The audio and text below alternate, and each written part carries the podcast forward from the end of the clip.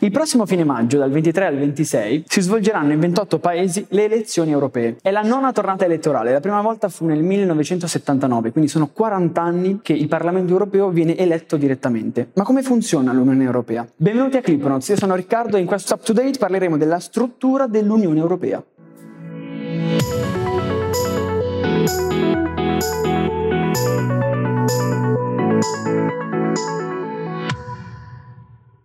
Per capire com'è strutturata l'Unione Europea bisogna ripercorrere la sua storia, perché in realtà questa istituzione si è formata strato dopo strato, accordo dopo accordo nel corso degli anni ed è un processo che potrebbe non essere ancora finito. Tutto inizia nel 1952 con la CECA, cioè la Comunità Europea del Carbone e dell'Acciaio. Sei sono i paesi fondatori, i paesi del Benelux, la Germania Ovest, la Francia e l'Italia. Nel 1957 il Trattato di Roma istituì l'Euratom, cioè un'intesa per coordinare lo sviluppo dell'energia nucleare all'interno di questi paesi e la CE, cioè la Comunità Economica Europea, con lo scopo di eliminare progressivamente tutti i dazi e le dogane tra questi sei paesi e introdurre delle misure per limitare gli squilibri tra le varie regioni europee. Così nel 1968, eliminate le dogane, fu introdotto il MEC, cioè il mercato comune europeo. Furono quindi abolite le tariffe doganali tra questi paesi e fu adottata una tariffa esterna comune. Nel 1973 il Regno Unito, che nel frattempo aveva fondato con altri paesi l'EFTA, fu autorizzato ad entrare nella comunità europea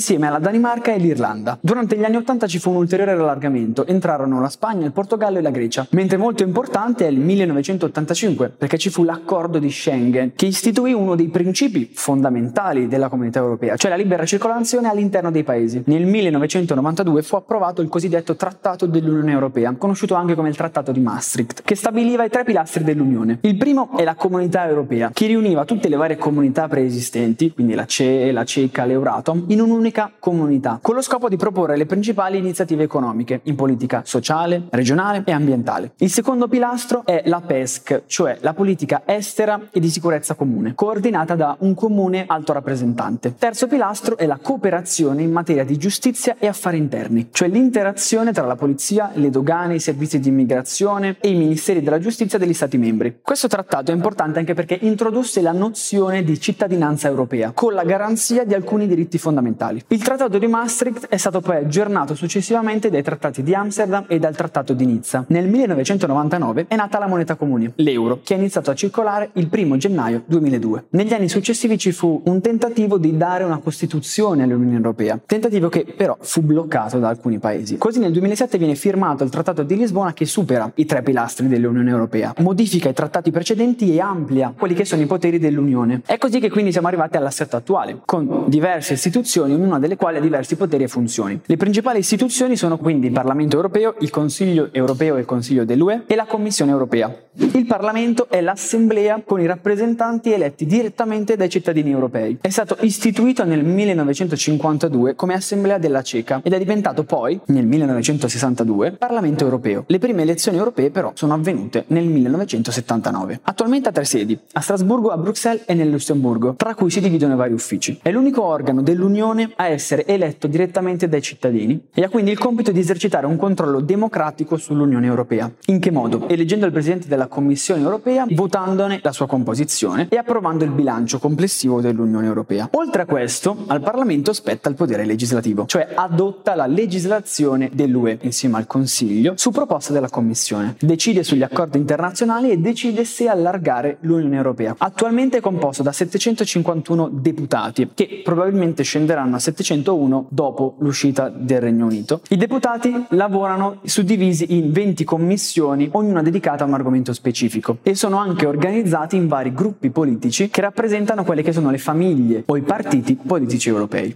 Il Consiglio europeo invece riunisce quelli che sono i leader dell'UE, cioè riunisce quindi tutti i vari capi di governo di ogni Stato membro. Definisce quindi quella che è l'agenda politica, la sicurezza comune e la politica estera di tutta l'Unione Europea. Nomina ed elegge i candidati alle più alte cariche cariche dell'Unione, come ad esempio la BCE e la Commissione. È l'organo che rappresenta il più alto livello di cooperazione politica tra i vari Stati membri. Se il Consiglio europeo riunisce i leader, i capi di governo, il Consiglio dell'UE invece riunisce i ministri di ogni governo e si riunisce per proporre, adottare, modificare e adottare la legislazione e a coordinare le politiche dei vari Stati. Ogni ministro, ogni rappresentante è autorizzato a impegnare tutto il suo governo con le proprie azioni, a seguire le decisioni che vengono vengono prese all'interno del Consiglio. Insieme al Parlamento europeo è il principale organo decisionale. È un po' come se l'Europarlamento fosse la Camera bassa dell'Unione Europea, mentre il Consiglio dell'UE la Camera alta. Anche il Consiglio dell'UE quindi delibera e approva il bilancio e la presidenza è a rotazione. Ogni sei mesi un paese diverso ha la presidenza del Consiglio dell'UE. Piccola parentesi, sia il Consiglio europeo che il Consiglio dell'UE non vanno confusi col Consiglio d'Europa, che è un'altra istituzione che non c'entra nulla con l'Unione Europea. Infatti è un'organizzazione internazionale che è composta da 47 Stati membri e ha lo scopo di promuovere democrazia e diritti umani.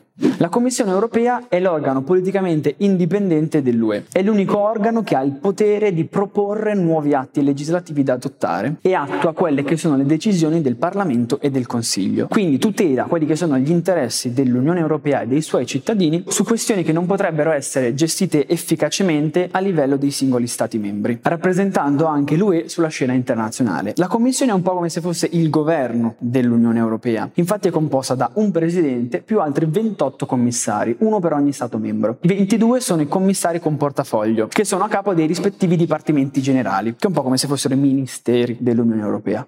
Tra gli altri organi importanti dell'Unione Europea c'è la Corte di Giustizia dell'UE, che ha il compito di garantire che il diritto dell'UE venga interpretato e poi applicato in modo uniforme all'interno dell'Unione. Deve anche garantire che i paesi e le istituzioni dell'UE applichino e rispettino la normativa europea. C'è la Banca Centrale Europea, che ha il compito di gestire l'euro, mantenere i prezzi stabili e guidare la politica economica e monetaria dell'UE. Esistono poi la Corte dei Conti, il Comitato Europeo delle Regioni e il Garante Europeo per la protezione dei dati, che è probabile abbiate sentito nominare recentemente per la riforma della protezione dei dati online.